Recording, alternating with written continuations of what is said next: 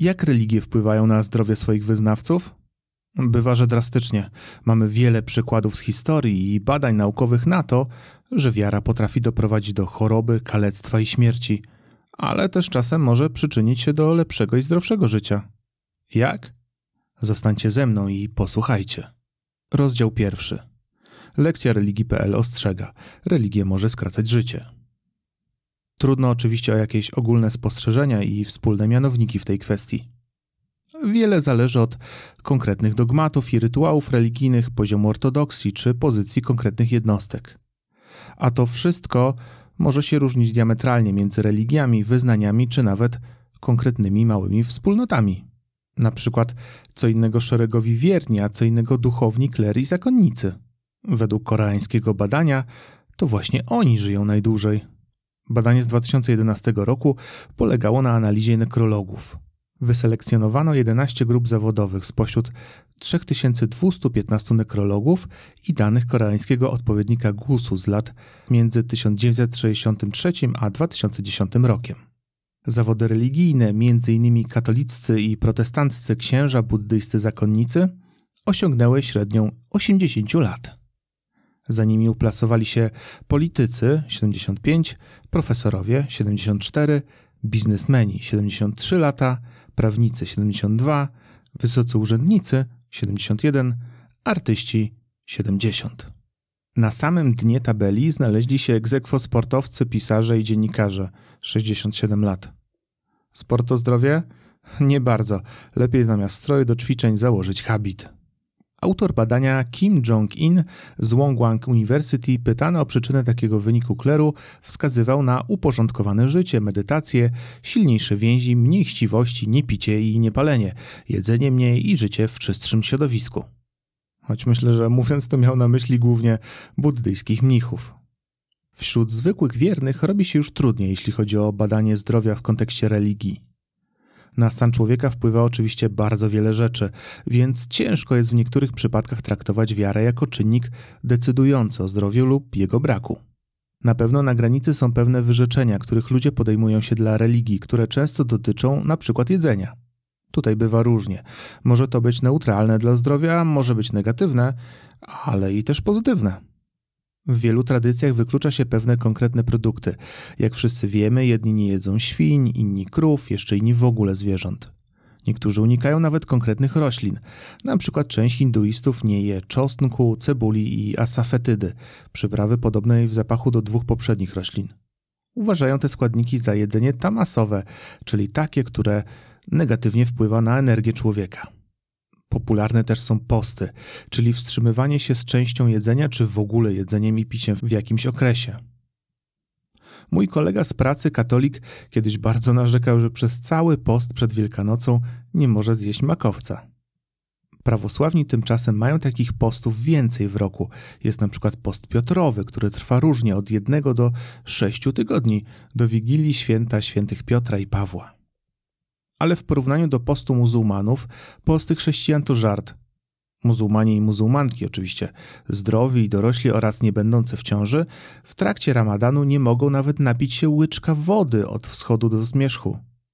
Większość fatw, które widziałem, pozwala na przykład płukać zęby, byleby woda nie weszła do gardła. Z jakiegoś powodu woda nie może też dostać się głęboko do ucha. Muzułmanie na stronach z fatwami, jakie znalazłem, pytali także innymi o to, czy można używać pomadek. Można. W czasie ramadanu mają też problemy z zapachem z ust przez zmniejszoną produkcję śliny. Dlatego muszą szczególnie dbać o higienę jamy ustnej i o odpowiednie żywienie. Powinno się również na przykład dokładnie czyścić język, co może z kolei doprowadzić do wymiotów.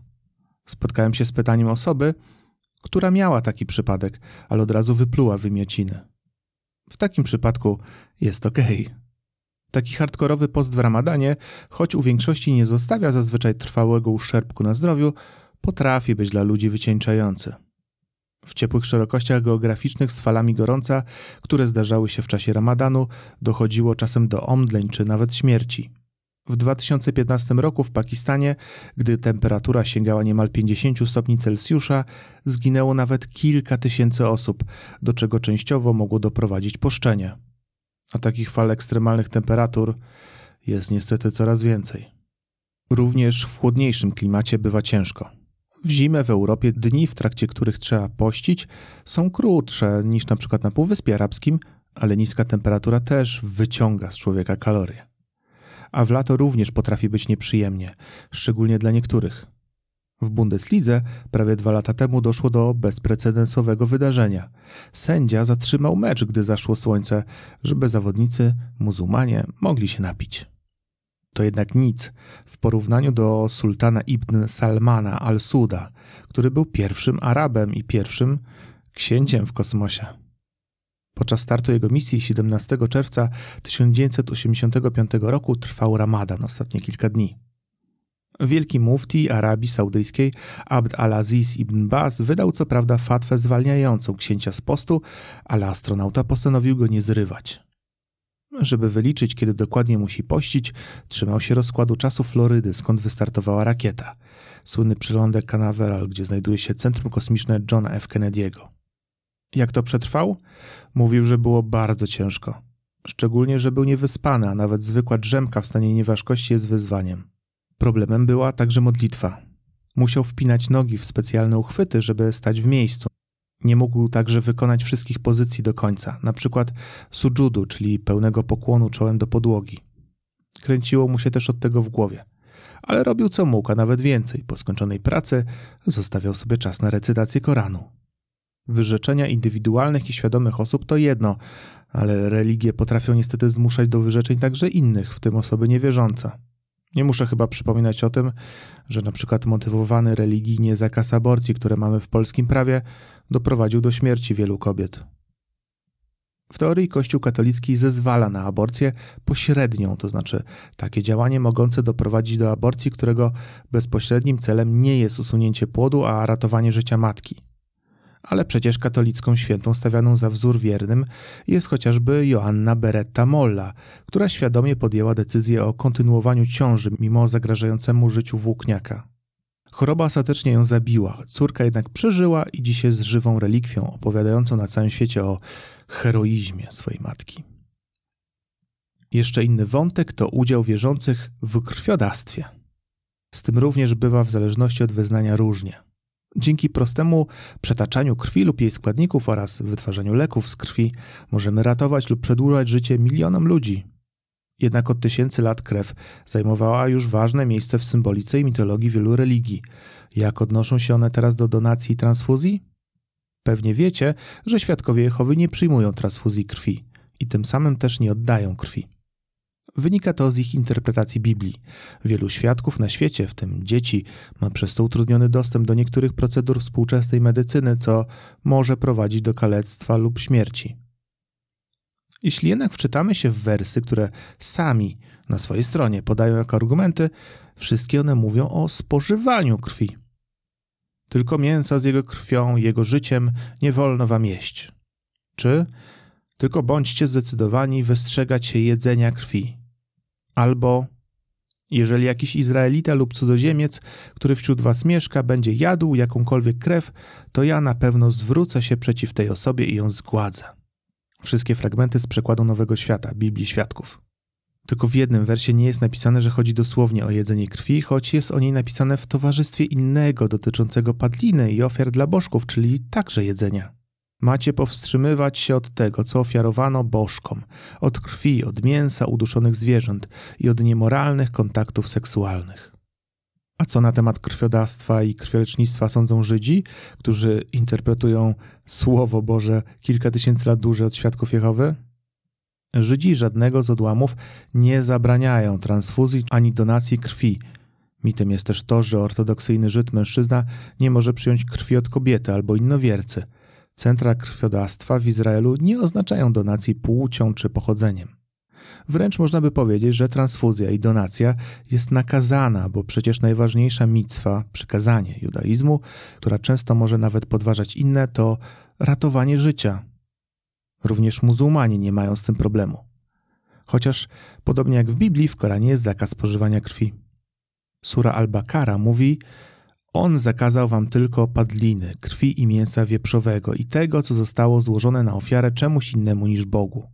Lecz ten, kto został do tego zmuszony, a nie będąc buntownikiem ani występnym, nie będzie miał grzechu. Zaprawdę, Bóg jest przebaczający, litościwy. Dlatego wszyscy, nie trafiłem na inne interpretacje, uczeni w Koranie powtarzają: transfuzje i donacje, jeśli są niezbędne do ratowania życia i zdrowia, są halal. Oczywiście donacja musi być dobrowolna, ale też nie może być opłacona. W buddyzmie oddawanie krwi także jest dozwolone i dobrze postrzegane. W wielu miejscach to mnisi buddyjscy są jednymi z najczęstszych dawców. Oprócz świadków Jehowy oraz Stowarzyszenia Chrześcijańskiej Nauki, inny XIX-wieczny odłam chrześcijaństwa z USA, który w ogóle nie uznaje medycyny i wierzy w leczenie modlitwą.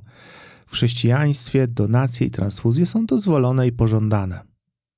Sam papież Jan Paweł II mówił w 2004 roku – Oddając własną krew, dobrowolnie i bezinteresownie, to gest wysokiej wartości moralnej i obywatelskiej. To dar życia. Niech dawcy krwi, którym należy się wdzięczność wszystkich, będą coraz liczniejsi we wszystkich krajach świata. I ja też zachęcam gorąco, już nie z perspektywy żadnej świętej księgi, ale jako ateista, oddawajcie krew, bo krew ratuje życie. Część tego podcastu powstała właśnie na fotelu w trakcie donacji w Centrum Krwiodawstwa i Krwiolecznictwa. Rozdział drugi. Negatywne skutki zdrowotne religii. Nie minęło wiele od pandemii wirusa, który zatrzymał świat i pozamykał nas w domach. Zanotowałem wtedy wiele pozytywnych przykładów. Pamiętam na przykład księdza, który organizował spowiedź drive-thru, czy innego, który chrzcił dzieci na odległość za pomocą pistoletu na wodę. Większość katolików nie miała problemu z przejściem na komunię wydawaną do ręki, czy w ogóle z zastąpieniem mszy transmisjami w radiu i telewizji. Ale nie wszędzie poszło tak gładko. Byli księża jawnie sprzeciwiający się obostrzeniom, czy słychać było głosy z episkopatu, że już bez przesady z tymi odległościami od ludzi. Kiedy rząd zamykał kina, hotele, galerie handlowe, nawet lasy, kościoły pozostawały otwarte. Nieliczni podjęli decyzję o ograniczeniu sami, bez wezwań i gruźb ze strony władz. Na przykład Liga Muzułmańska odwołała zbiorowe modlitwy w swoich meczetach w Polsce już 11 marca 2020 roku, siedem dni po stwierdzeniu pierwszego zachorowania na terenie kraju. Wiadomo, koronawirus, jak każdy inny, najłatwiej roznosi się w dużych skupiskach ludzkich – w południowej Korei dobrze opisany jest przypadek tzw. Tak pacjenta 31, który właśnie m.in. przez uczestnictwo w nabożeństwie kościoła Jezusa Shincheonji i niechęć ich członków do badań zaraził prawdopodobnie setki osób. Lider kościoła Lee Man-hee, który jest według nich Jezusem Chrystusem, publicznie przepraszał za to na kolanach. Oczywiście choroby mogą się przenosić nie tylko w wyniku bezpośredniego kontaktu ludzi, ale też poprzez hostię czy wodę używaną wspólnie przez wiernych, służącą do ablucji, np. w islamie czy żegnania się w kościołach katolickich.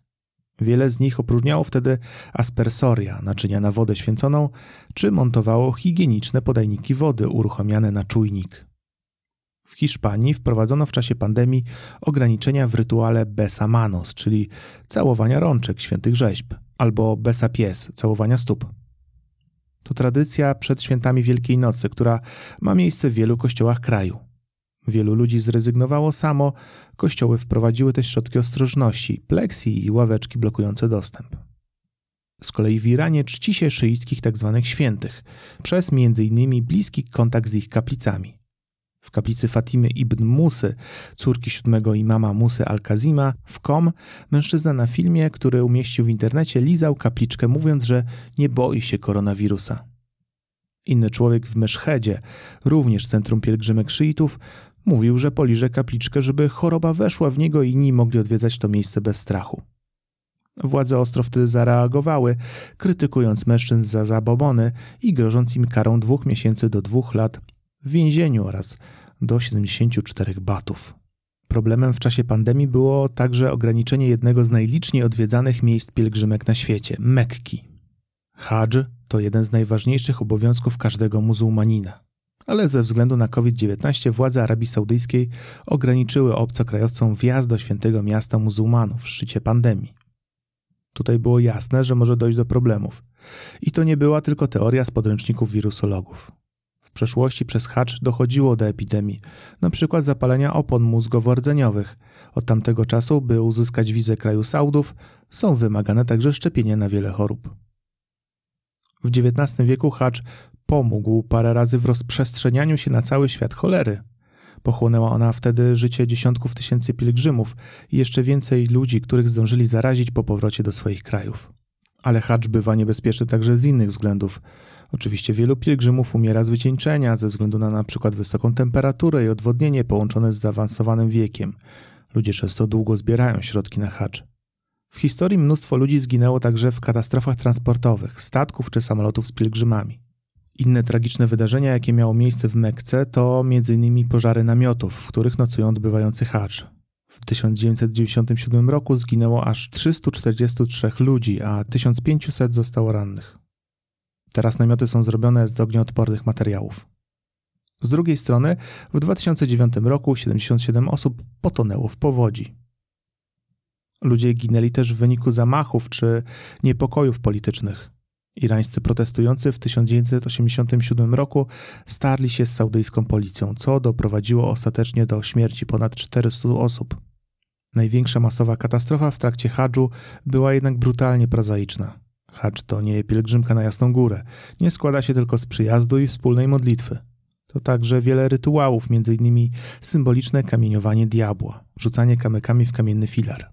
W jego pobliżu tworzą się ogromne tłumy napierających ludzi. W 2015 roku, ze względu na część pielgrzymów, którzy nie dostosowali się do wyznaczonych tras powrotu z rytuału, doszło do paniki i zadeptania według niektórych źródeł 2427 ludzi i ranienia prawie tysiąca kolejnych. Ten był najtragiczniejszy, ale takie incydenty powtarzały się tam niestety często w ostatnich dekadach. Co kilka lat dochodzi do zadeptania kilkuset osób. Saudowie regularnie przebudowują Mekkę i trasy różnych rytuałów, tworząc kładki, korytarze, tunele, niektóre nawet klimatyzowane, by zapewnić większe bezpieczeństwo, ale też napływa tam po prostu dużo więcej ludzi niż kilkadziesiąt lat temu. Innym problemem były szczepionki. U nas trwała debata o obecności abortowanych płodów w lekach, przykład Wojciech Cejrowski mówił o szczepionkach z trupów. Faktem jest, że niektóre linie komórkowe, na których testowano niektóre szczepionki, powstały z abortowanych płodów, co dla części wierzących było problemem. Ale na przykład papież Franciszek uznał wtedy, że wierni powinni się mimo tego zaszczepić i sam tego dokonał, ale niektórych osób religijnych nie udało się przekonać. Z kolei w świecie islamu wielu zastanawiało się, czy szczepionki są halal, czyli zgodne z islamem. Co takiego w szczepionkach miałoby być haram, niezgodnego z islamem? Nic stricte w samej szczepionce, ale w substancjach pomocniczych owszem. Żelatyna, która stabilizuje lek, chroniąc go przed zmianami temperatury, jest produkowana najczęściej ze skóry i kości świni. Świnie są jedynymi zwierzętami, których jedzenie jest zabronione wprost w Koranie. Nie wszystkie szczepionki ją zawierają i żelatyna może być halal, jeśli jest z ryb, więc nie jest to takie proste. Lokalne instytuty czy teologowie wydający fatwy, orzeczenia uczonych w islamie, rozstrzygają te sprawy indywidualnie. Nie ma przecież jednego papieża islamu. Czasem wydając ogólne komunikaty, czasem sprawdzając konkretne szczepionki. Tak na przykład w Indonezji w 2018 roku uznano szczepionkę na świnkę haram, co doprowadziło do epidemii tej groźnej choroby. Potem zmieniono decyzję, ale trudno było przekonać z powrotem ludzi. Przedstawiciele Pfizera, Moderny i AstraZeneca wszyscy powiedzieli, że ich szczepionki na koronawirusa nie zawierają żelatyny ze świń. Ale ich zapewnienia nie zawsze zostały uznane przez poszczególne krajowe rady, religijnych przywódców czy pojedynczych wiernych. Islam ma na szczęście wiele furtek prawnych, z których można skorzystać w takich sytuacjach. Uczeni mogą na przykład uznać, że szczepionka nawet ze świńską żelatyną jest halal, ponieważ jej zastosowanie służy ratowaniu życia, które jest nadrzędną wartością. Tak uznali teologowie Zjednoczonych Emiratów Arabskich. Oczywiście bez trudu możemy znaleźć jeszcze bardziej ekstremalne przypadki jawnego i bezpośredniego narażania zdrowia wiernych. Pastor profesor Lesege Daniel z kościoła Raboni Center Ministries pod miastem Garankuwa kazał swojej kongregacji jeść trawę. Twierdził, że ludzie mogą jeść wszystko, by się nasycić. Jego wierni byli zachwyceni. Parę osób nawet powiedziało, że trawa wyleczyła ich z bólu gardła czy udaru mózgu. Wszystko skończyło się wymiotami, bo oczywiście ludzie nie mogą jeść trawy. Ten kościół w małym mieście na północy od Pretorii i Johannesburga widział nawet lepsze sceny. Potem, gdy pastor krzyknął śpi w trakcie nabożeństwa, zasnęło kilka osób, po których chodzono i skakano, a pastor twierdził, że można by ich tak zostawić na pół roku. Lesego Daniel korzysta po prostu z mocnego transu, a nawet hipnozy, żeby kontrolować ludzi. Jedzenie trawy wydaje się wam dziwne? Pastor dawał członkom swojej kongregacji benzynę do wypicia. Twierdził, że może ją przemienić w sok ananasowy. Uważacie, że to szalone? Wiele takich zachowań można tłumaczyć bezpośrednio Biblią. U świętego Marka czytamy w ostatnim rozdziale. Tym zaś, którzy uwierzą, te znaki towarzyszyć będą. W imię moje złe duchy będą wyrzucać, nowymi językami mówić będą. Węże brać będą do rąk i jeśli by co zatrutego wypili, nie będzie im szkodzić. Na chorych ręce kłaść będą i ci odzyskają zdrowie. Purytańska protestancka teologia kazała odczytywać dosłownie ten fragment. Tak narodziła się w XIX wieku tradycja picia trucizny i tańców z wężami podczas nabożeństw w rejonie Apalachów. Szacuje się, że co najmniej kilkadziesiąt osób, a nawet ponad setka zginęła w wyniku tych rytuałów. Często konający nie byli zabierani do lekarza, tylko starano się ich leczyć modlitwą. Wiele stanów zakazało tańców z wężami i tradycja wymiera, również ta picia trucizny ale są miejsca, gdzie nadal żyje, między innymi w zachodniej Virginii, gdzie prawo chroni wszelkie przejawy kultu religijnego. Również ze Stanów wywodzi się kolejny przykład negatywnego wpływu religii na zdrowie i życie, choć kulminacja tej makabrycznej historii miała miejsce w Ameryce Południowej. Drinking the Kool-Aid to powiedzenie po angielsku oznaczające osobę bezkrytycznie podporządkowującą się jakiejś ideologii, organizacji czy osobie. Samo Kool-Aid jest popularną amerykańską marką rozpuszczalnych proszków, służących do wytwarzania smakowych napojów. Jak to się ma do religii? Trzeba zacząć od przedstawienia Jima Jonesa. Jim Jones był zagorzałym komunistą, ale komunizm w latach 50. w USA był postrzegany jako wraża ideologia. Postanowił więc budować świadomość socjalistyczną przez Kościół. Utworzył People's Temple, świątynię ludu, która łączyła marksizm z nauczaniem Jezusa. To swoją drogą trudne nie jest i to samo robiła w Ameryce Łacińskiej teologia wyzwolenia. Z jego wspomnień wynika jednak, że chrześcijaństwo było dla niego jedynie przykrywką. Świadomie stosował na przykład oszukańcze techniki uzdrowień, polegające na rzekomym wyciąganiu z ludzi tkanek nowotworowych, którymi były wcześniej przygotowane kurze podroby. Początkowo jego poglądy wydawały się całkiem rozsądne i niegroźne. Promował przede wszystkim równość ludzi wszystkich ras i socjalistyczną utopię. Z czasem jednak zacieśniając kontrolę, wprowadzał techniki prania mózgu wśród wiernych, budował zagrożenie i konflikt nas z nimi. Wprowadził też wewnętrzny krąg uprzywilejowanych, groził odchodzącym, stopniowo budował swój wizerunek Mesjasza. Kulminacją rozwoju świątyni ludu było wykupienie w Gujanie skrawka ziemi i utworzenie Jonestown, kolonii dla wiernych, gdzie mieli wdrażać w życie utopijne pomysły założyciela grupy. Tam Jim Jones zupełnie zachłysnął się władzą i kultem, który go otaczał, uciskając swoich wiernych. 17 listopada 1978 roku Leo Ryan, członek Izby Reprezentantów Stanów Zjednoczonych wraz z dziennikarzami i swoim zespołem przyleciał do Gujany, by zbadać dochodzące stamtąd pogłoski o nadużyciach Jonesa wobec wiernych. Część członków Świątyni Ludu chciało wrócić z Ryanem do USA, nie spodobało się to policji świątyni, więc Ryan, trzech dziennikarzy, a także jeden z dezerterów zostali zastrzeleni. Do tego raniono wielu innych. Jim Jones wiedział, że to koniec jego utopii. Wieczorem sporządził miks cyjanku potasu i winogronowego napoju z proszku, który rozkazał wypić wiernym. Część ludzi, którzy odmawiali wypicia lub nie mogli tego zrobić, jak na przykład niemowlętom, wstrzykiwano cyjanek. Zginęło łącznie 918 osób, w tym 276 dzieci. Sam Jim Jones zginął od własnej kuli. Głośne na cały świat wydarzenie było jedną z przyczyn ukonstytuowania skojarzenia nowych grup religijnych wyłącznie z groźnymi sektami. Wracając do powiedzenia, dlaczego zmieszano napój w proszku z cyjankiem? Możemy się tego dowiedzieć z nagrania audio, które zachowało się z masakry. Polecam, jeśli lubicie mieć koszmary. Jedna z kobiet na nagraniu mówi, że dzieci nie płaczą z bólu, tylko dlatego, że napój jest gorzkawy. W rzeczywistości w Johnstown nie użyto Kool-Aid, tylko konkurencyjnego Flavor Aid, ale przez błąd w przekazach śledczych i świadków tak już się utarło w świadomości.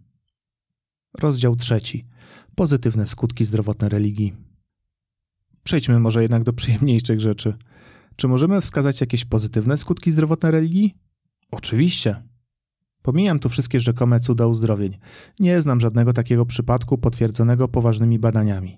Choć kiedyś ludzie w uzdrawiającą moc religii wierzyli bardzo mocno. Dowodem na to są krzyże choleryczne, morowe albo karawaki, najczęściej drewniane krzyże stawiane kiedyś w całej Europie i nie tylko, by przegnać epidemię. Ich tradycja wywodzi się z Hiszpanii, z miejscowości Caravaca de la Cruz. Znajduje się tam relikwia, która ma powstrzymywać choroby. Wygląd karawak wywodzi się właśnie od relikwiarza mieszczącego drzazgi tzw. Tak krzyża prawdziwego. Ta forma jest nazywana krzyżem lotaryńskim. To taki, który można znaleźć w herbie Słowacji, Węgier czy Litwy. Druga poprzeczka, zazwyczaj węższa, symbolizuje tabliczkę z napisem INRI.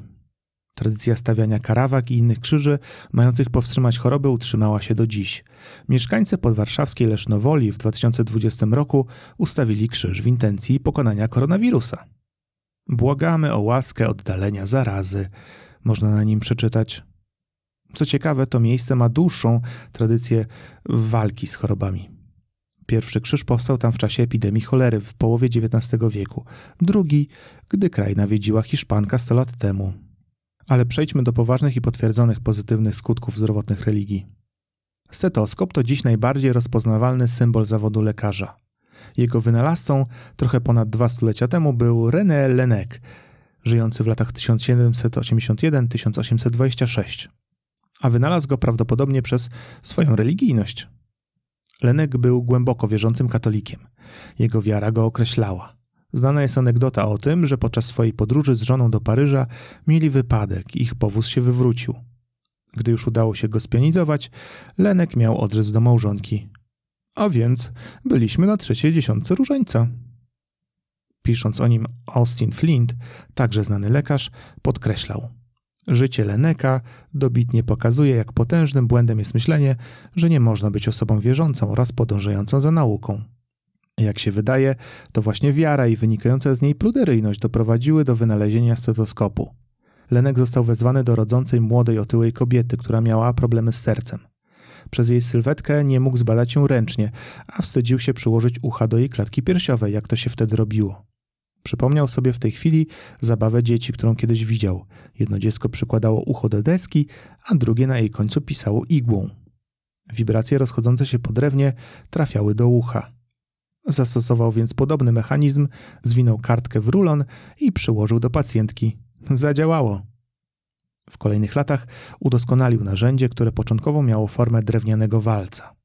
Oprócz tego niezbędnika lekarza pracował też nad czerniakiem oraz nadał nazwę zapaleniu otrzewnej i marskości wątroby. Dużo pracy poświęcił gruźlicy, której wykrywalność ułatwił stetoskop. Ironią losu jest, że jego siostrzeniec wykrył u niego samego gruźlicę właśnie dzięki stetoskopowi. Choroba zabrała Leneka w wieku zaledwie 45 lat. Dzięki religii powstała też pewna popularna procedura sanitarna. Ludzie od dawna zdawali sobie sprawę, że niektóre choroby są przenoszone przez kontakt z chorym, naturalnie więc stosowali odosobnienie. Stary Testament we fragmentach, które mogą pochodzić z VI-IV wieku przed naszą erą, zawiera już konkretne instrukcje. Księga kapłańska w rozdziale 13 w temacie trądu czy innych chorób skóry podaje. Jeżeli jednak plama na skórze jego ciała jest biała, ale nie zdaje się być wklęśnięta w stosunku do skóry i włosy nie pobielały, to kapłan odosobni chorego na 7 dni. Sam termin kwarantanna wywodzi się z weneckiego quarantina, czyli 40 dni. Wenecjanie w obliczu czarnej śmierci w XIV wieku wprowadzili przepis, że wszystkie statki muszą czekać 30 dni zanim wpłyną do portu. W XV wieku wydłużono ten okres do 40 dni. Prawdopodobnie ze względu na 40-dniowe odosobnienie Jezusa na pustyni. Wybór tego okresu może był szczęśliwym przypadkiem, a może Wenecjanie zbadali temat ale według dzisiejszych wyliczeń okres od zarażenia do śmierci na dżumę wynosił właśnie maksymalnie 37 dni. Wenecjanie wpadli na pomysł, żeby do kwarantan używać wysepek wokół portów. Potem na takiej wyspie założyli pierwszy lazaret, lazaretto, szpital polowy. Ta nazwa także ma religijne konotacje. Z jednej strony wywodzi się od łazarza, Lazaro, z drugiej strony od świętej Marii z Nazaretu, da Nazaret, która była patronką wyspy, na której lazaret się znajdował. Mimo przezorności Wenecjan, dżuma pochłonęła życie trzeciej części mieszkańców miasta. Do dziś obchodzą oni w trzecią niedzielę lipca Festa del Redentore na cześć pokonania zarazy i do dziś można odwiedzić Chiesa del Santissimo Redentore, kościół wybudowany jako wotum dziękczynne. Inna ciekawa historia związana z religią dżumą pochodzi z późniejszej fali z końca XVIII wieku, która była jedną z ostatnich dużych fal czarnej śmierci. Przywlekli ją do Imperium Rosyjskiego prawdopodobnie żołnierze i jeńcy wojenni z terenu Mołdawii, gdzie trwała wojna rosyjsko-turecka. Epidemia stosunkowo szybko zaatakowała biedotę Moskwy żyjącą w beznadziejnych warunkach sanitarnych. W pewnym momencie umierało nawet tysiąc osób dziennie. Część władz opuściła miasto i nakazano pełną kwarantannę Moskwy, żeby dżuma nie przedostała się do Petersburga. Tylko władze rosyjskie, jak to mają w zwyczaju, były zdecydowanie nadgorliwe. Ludzi nieufnych do rządzących i medyków, wycieńczonych pandemią, skazano na poważne obostrzenia, takie jak niszczenie mienia zarażonych, nakaz pozostawiania w domach na 20 i 40 dni, bez zadbania o jedzenie dla nich. Zamknięto też publiczne łaźnie, ale najgorsze było zamknięcie ikony.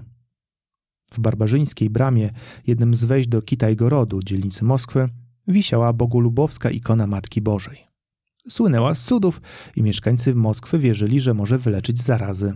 Tylko, że masy ludzi tłoczące się na małej przestrzeni to gotowy przepis na tragedię. Arcybiskup moskiewski Ambroży podjął decyzję o zabraniu ikony i zamknięciu jej w innym miejscu. Zapieczętowano też i przeniesiono skrzynkę na datki, które ludzie składali w intencji wyzdrowienia.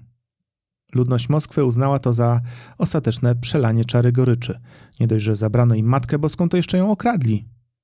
Tłum sforcował klasztor doński, gdzie ukrywał się arcybiskup i po pobiciu i torturach zamordowano go. Potem zamieszki rozpłynęły się na całe miasto, plądrowano opuszczone domy możnych i szpitale. Wysłano w końcu na protestujących potężne siły wojskowe, które powoli rozgromiły powstanie. Ukorano przykładnie największych prowodyrów. Ale nie poprzestano na tym. Władze nauczone na błędach wprowadziły ważne zmiany. Powstało więcej szpitali, zaczęto lepiej płacić medykom, a ludzie kończący kwarantannę dostawali finansowy dodatek. Zmieniano też zalecenia dotyczące grzebania ludzi, wyprowadzono nekropolię poza miasto oraz zaczęto tworzenie nowoczesnego systemu kanalizacji. Wracając jednak do pozytywnych skutków zdrowotnych religii. Jak się okazuje, wiara może chronić nie tylko przed bakterią dżumę, ale i wirusem HIV. Jak? Widać wyraźną korelację mapy religii Afryki z mapą zakażeń HIV i AIDS. Największy problem jest w chrześcijańskiej, południowej części kontynentu. Skąd różnica? Badacze zwracają uwagę przede wszystkim na dwie rzeczy: obrzezanie i pozamałżeńskie stosunki seksualne. Choć obrzezanie chłopców w dzieciństwie coraz częściej jest traktowane jako pogwałcenie praw dziecka, ze swojej strony wyraźnie podkreślam, że też tak osobiście uważam i powinno być to według mnie zabronione. Istnieją jednak badania wyraźnie wskazujące na to, że HIV przenosi się u mężczyzn w dużej mierze przez napletek. Obrzezanie redukuje ryzyko zakażenia o 50-60% w przypadku seksu waginalnego. Islam wyraźnie i bardzo restrykcyjnie zabrania także pozamałżeńskich stosunków seksualnych. Nie twierdzę oczywiście, że w islamie nie ma hipokrytów i hipokrytek i w ogóle nie zdarza się tam seks pozamałżeński. Jednak wciąż spora grupa trzyma się zasad szczególnie jeśli porównamy społeczność muzułmanów, a w islamie w tej kwestii jest silna presja, do innych. W katolicyzmie, chociażby u nas, także seks pozamałżeński jest zabroniony, ale presja społeczna, jak wiemy, nie jest tak wyraźna. Trzeba brać pod uwagę także inne czynniki ryzyka. Szariat zakazuje pracy seksualnej, alkoholu czy narkotyków, które również stanowią katalizator dla pandemii. Umma nie toleruje również osób homoseksualnych, co także wpływa na zmniejszenie rozprzestrzeniania się wirusa.